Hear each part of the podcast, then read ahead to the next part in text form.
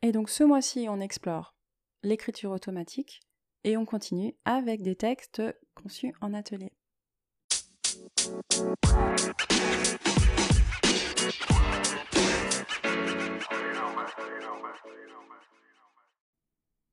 Bonjour et bienvenue dans le podcast Passage des histoires, un podcast sur l'artisanat des mots. Dans ce podcast, je vous livre mes conseils, des ateliers, des exercices, mais aussi des lectures et enfin des entretiens avec des auteurs francophones pour parler de création, de créativité, d'histoire et de comment écrire des romans ou des histoires courtes. J'ai toujours beaucoup lu et écrit depuis toute petite, mais j'ai renoué avec l'écriture en 2014 et depuis j'ai publié trois romans, dont le dernier, Les sirènes du métro, vient de sortir et est disponible, les autres, sur euh, Amazon et Kobo. Je vous mets tous les liens en description.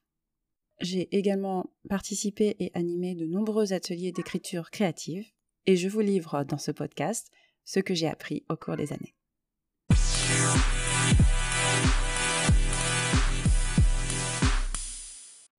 Donc lors de l'atelier sur l'écriture automatique, j'ai moi-même produit des textes que je vais vous livrer aujourd'hui et vous expliquer bien sûr comment je m'y suis prise et d'où ça vient tout ça. Vous n'allez peut-être pas tout comprendre mais vous risquez fort d'être surpris.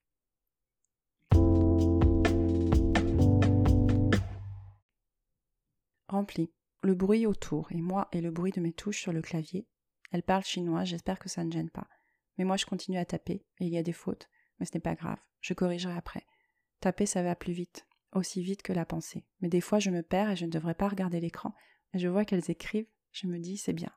Et ça fait déjà peut-être plus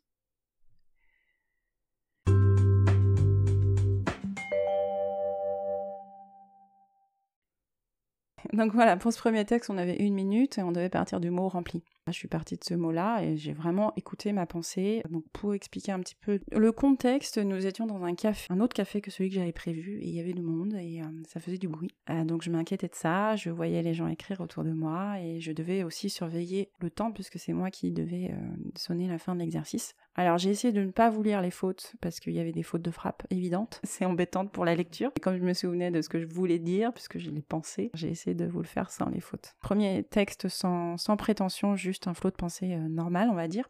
Et puis ensuite, on a passé à, d'autres exercices.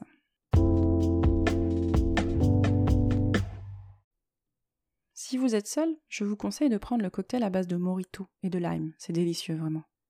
Merci, mais je ne suis pas seule. Alors je vous conseille de ne pas prendre le morito au lime. Il est dégoûtant. Mais ah, si vous êtes seul à compter que vous soyez seul, euh, j'ai compté euh, vous êtes seul, ça me dit quelque chose.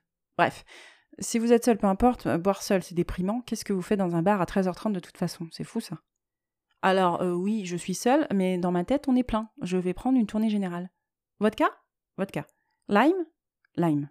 Vodka lime en shot? Pour combien? On est 5. Bienvenue à vous tous et ça fera 50 euros. C'est cher. Vous faites un discount pour les familles nombreuses? Euh, Vous êtes une famille? Techniquement, vu que je suis moi et ils sont en moi, j'aimerais les connaître, euh, je vous demanderai bien qui ils sont.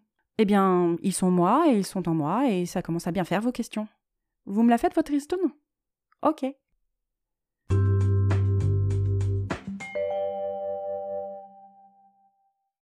Pour cet exercice, on avait un peu plus de temps et on avait aussi une incise de départ donc qui était euh, si vous êtes seul.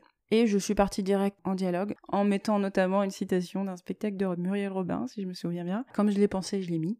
Et c'était plus facile pour moi, effectivement, d'avoir une succession de phrases, de, réponses euh, du tac au tac. Sûrement parce que j'avais travaillé sur le dialogue le mois précédent, donc euh, voilà. Et que j'aime bien en général les dialogues, je trouve ça assez sympa. Le fait d'aller à la ligne aussi permet d'aérer le texte et de donner une respiration. Donc c'est plus facile aussi pour moi euh, d'écrire des textes en écriture automatique sous forme de dialogue, effectivement.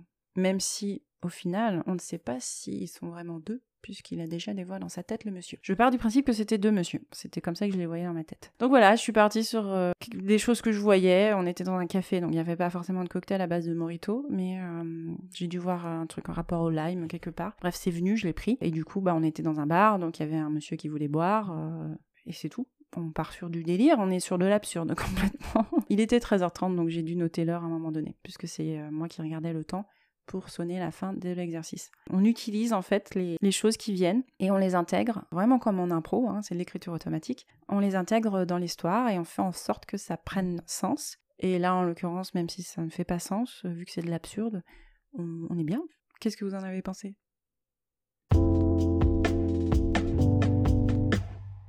Un cocktail à base de morito pour le nouvel an chinois, c'est un peu spécial, on va dire. Que c'est quelque chose qu'on n'a jamais dit, mais Yeye Nana, ils sont très à cheval sur le protocole. On va dire que c'est à cause de les. Oh, je ne veux pas dire le mot. Car les mots, les mots ont un pouvoir, et si je dis le mot, eh ben, il va se passer quelque chose. Et alors je serai responsable.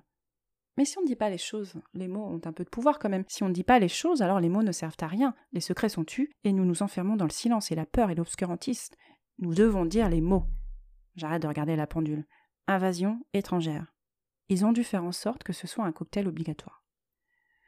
13h30 déjà et personne n'est arrivé.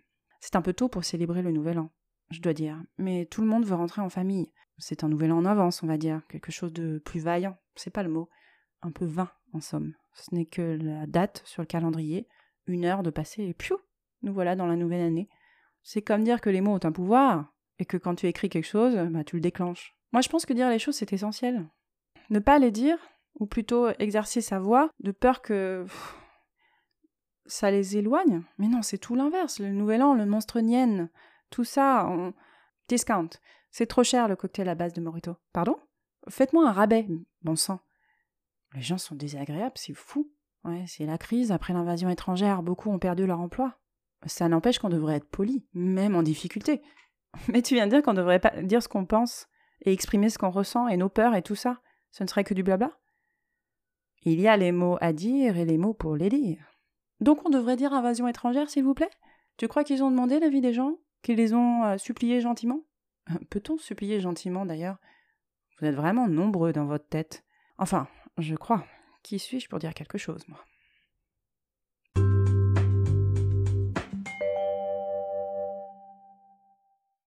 Cet exercice euh, faisait suite euh, donc au précédent où en fait on a pris euh, des éléments du texte pour les réintégrer dans quelque chose dans, ce qui a suivi. Alors, effectivement, cette partie-là est beaucoup plus décousue et c'est pas forcément un problème puisque le but n'était pas forcément de faire un texte très construit, mais donc de reprendre des éléments, de laisser courir mes doigts sur le clavier. Et là, j'ai fait beaucoup, beaucoup de fautes de frappe, mais bon, un peu plus dur pour moi de me relire. Il faudrait que je le corrige euh, si je devais le mettre sur Instagram, par exemple. Mais je me suis prise, en fait, à me m'auto-censurer. Euh, notamment, je n'ai pas voulu écrire au début euh, les mots invasion étrangère. Et j'ai vraiment cette, cette double pensée, c'est-à-dire que j'ai à la fois la pensée que dire ou écrire les choses à voix haute, surtout si c'est une peur, peut les rendre réelles, comme si dire des choses affreuses pouvait faire en sorte qu'elles arrivent, malgré nous. Et j'ai aussi l'autre pensée qui est que bah, il, faut il faut dire nos peurs pour éviter qu'elles nous arrivent. Je pense que le précédent texte où je disais qu'ils étaient cinq dans sa tête, euh, peut-être je parlais un peu de moi. On n'est peut-être pas cinq, mais en tout cas, j'ai réalisé que j'avais vraiment ces deux pensées conflictuelles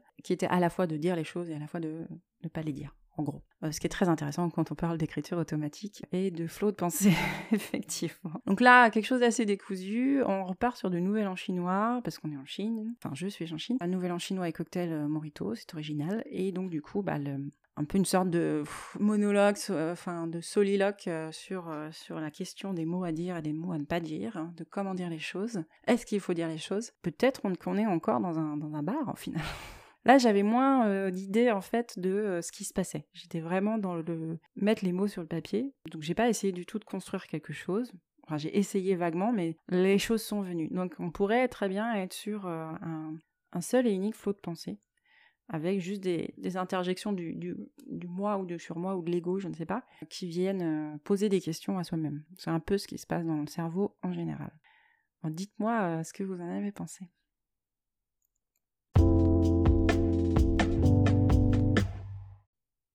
Je ne sais pas comment lui dire. Il a fait toutes ses recherches pendant des années. Il a passé des heures seul dans la bibliothèque, quand tout le monde passait son temps en soirée étudiante, en sortie, en cinéma, en vacances, et lui il cherchait. Il cherchait la réponse. Quand j'y pense, c'est beau, un homme qui se sacrifie pour une cause. Et quelle cause? En vrai, c'est une question existentielle, je dirais. Une question importante, un travail de fond pour l'humanité. Je n'ai pas peur de le dire, hein. cet homme mérite le prix Nobel de la paix. Car peu importe la réponse, la recherche, et, la réponse en somme pourrait bien changer le cours du monde. le cours des choses, l'histoire avec un grand H, mais je l'écris quand même avec une majuscule. C'est une question importante, qui transparaît dans toutes les conversations les plus intimes, comme les plus anodines. Mais comment lui dire? Comment lui dire que j'ai la réponse? Que je l'ai trouvée comme ça, un matin, au réveil? Juste au réveil, vraiment, comme une sortie de rêve et bam, la révélation. Bien sûr, je, lui suis redevable de cette réponse, parce que je l'ai entendu parler de ça pendant des années. Il partage ses recherches, ses doutes et ses peurs, et il est sur ses livres toute la journée. J'ai bien dû trouver un bout de réponse au hasard, et le cerveau a fait son miracle, et m'a donné la réponse. Sa réponse. Mais dois-je lui dire que c'est moi qui sais, et pas lui? Et comment va-t-il le prendre? Ne va-t-il pas se sentir floué Ou soulagé? Et si je ne lui dis pas, ne va-t-il pas se sentir encore plus floué? Est-ce que je devrais écrire une telle chose? De peur que lui ne se rende compte que je l'ai écrit ce jour à 13h30, que j'ai la réponse à savoir à ce que l'est. Non, je ne peux pas le dire. Les mots ont trop de pouvoir. Pour cet exercice, on est passé à quelque chose de complètement différent, donc un autre texte, un autre thème. On a utilisé donc les listes et du coup, on, bah, on, avait fait un brainstorming en fait sur une histoire potentielle et on avait un texte à écrire à propos de ça. Effectivement, en écriture automatique, c'est quand même un peu plus facile, en tout cas pour moi, en tout cas pour cette session, d'être dans l'introspection d'un personnage ou dans le dialogue. Parce que fatalement, euh, écriture automatique, euh, on est plus dans le flot de pensée. Ce qui peut être très intéressant, le texte en lui-même euh, figurait pas tel quel peut-être dans l'histoire, mais en tout cas ça permet de se poser les questions du point de vue du personnage en fait.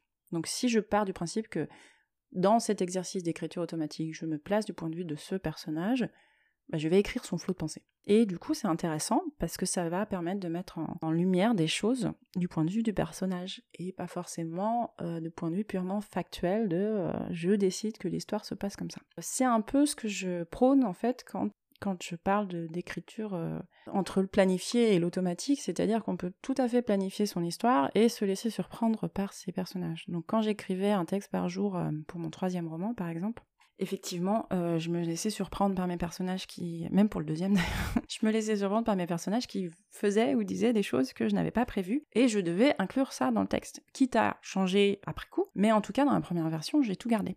Ça m'a amené à des choses différentes de ce que j'avais pu prévoir, pour le bien ou le mauvais, mais en tout cas ça m'a donné d'autres options. Donc je vous conseille vraiment de faire ça, de ne pas essayer forcément de tenir à l'histoire que vous avez prévue, mais d'essayer d'aller vers autre chose. Parce qu'en fait, si vous avez assez travaillé en amont vos personnages et votre histoire, normalement, même quand vous écrivez en écriture automatique, il va y avoir des choses qui vont être exprimées que vous n'avez pas forcément prévues, mais qui découlent de de ce travail en amont. Du coup, elles sont peut-être potentiellement plus véridiques, plus vraisemblables surtout, et donc elles peuvent tenir dans l'histoire. Donc euh, libre à vous après de les utiliser ou pas, mais c'est possible. Donc là, euh, en l'occurrence, flot de pensée sur cette personne qui a un secret. Alors je vous dis pas quoi parce que de toute façon vous n'avez pas le, détail, mais j'ai choisi de travailler sur l'ellipse, de ne pas parler de la question en, question ni de la réponse qu'elle avait trouvée, et même de jouer autour du fait que c'était une question importante alors qu'en l'occurrence elle ne l'était pas. En tout cas, de mon point de vue de auteur, de narrateur, mais pour le personnage, elle l'était. Et du coup, euh, d'avoir quelque chose de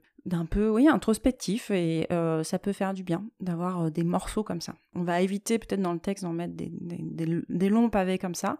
Peut-être que la première phrase, je ne sais pas comment lui dire, pourrait être enlevée, mais ça pourrait en fait être infusé dans une description teintée de, de, dialogue intérieur où on pourrait voir cette personne je ne sais pas si elle est dans son salon elle est en train de faire la vaisselle ou autre. Moi, en tant qu'auteur, je sais qu'elle hésite à lui dire. Bah, je pourrais écrire le texte, réécrire le texte d'une manière différente en ajoutant euh, ses actions, ses regards, euh, ses pauses et un peu de dialogue intérieur pour expliquer bah, qu'elle hésite à lui dire, mais qu'on ne sait pas quoi. Donc, je n'ai pas la réponse à la question, puisque c'est une question dont je n'ai pas la réponse. Mais je n'ai pas la réponse à cette question, mais en tout cas, euh, elle, elle l'a. Euh, et, peut-être que si j'écris à nouveau sur ce, sur ce texte, sur cette histoire, bah, j'aurai la réponse moi aussi. Voilà. Donc euh, c'est tout ce que je vous souhaite en tout cas en essayant les exercices d'écriture automatique, c'est de trouver des réponses aux questions que vous ne vous étiez même pas posées.